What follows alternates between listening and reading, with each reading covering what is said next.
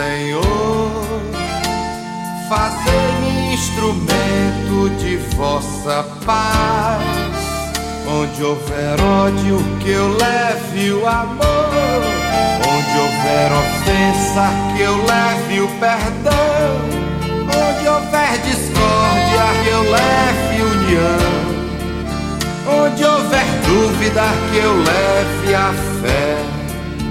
Onde houver erro, que eu leve a verdade. Onde houver desespero. Olá, meu irmão, minha irmã, paz e bem.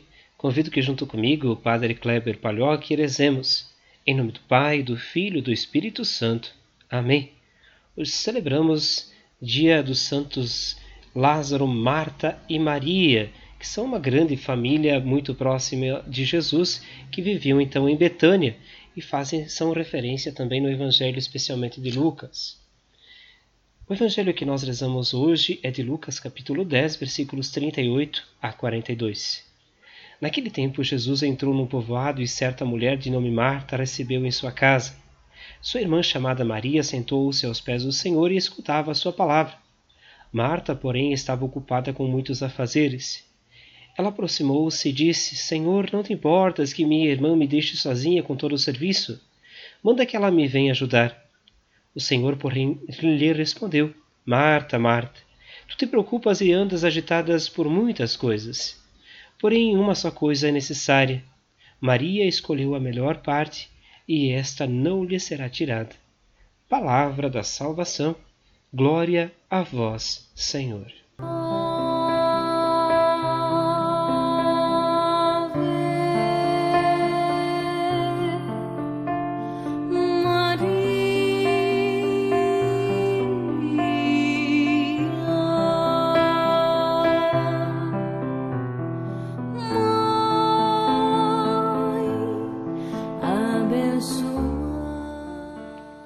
Meu irmão, minha irmã, meditemos sobre o evangelho que acabamos de ouvir. Nele notamos esta presença da família de Marta, Maria, Lázaro. É uma família que na Bíblia é muito bonita para a presença de Jesus. Jesus é, volta e meia, visita esta família e encontra em Betânia, a casa do pão, a casa da partilha, este amor, esta acolhida por parte desta família então de Marta, Maria e Lázaro.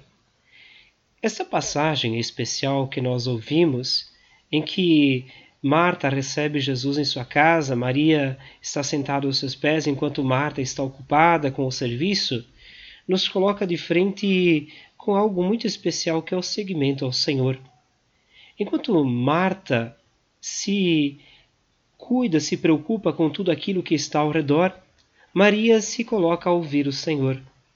Aqui estão duas dimensões da nossa fé a fé da prática e a fé da oração. Sozinhas, talvez valem pouco, mas juntas constituem um dos melhores caminhos espirituais para o encontro com o Senhor. Que nós possamos também, olhando para Marta e Maria, e assim também como Lázaro, perceber que a nossa vida de fé depende tanto da oração quanto da prática, ou seja, aquilo que rezamos precisamos também vivenciar.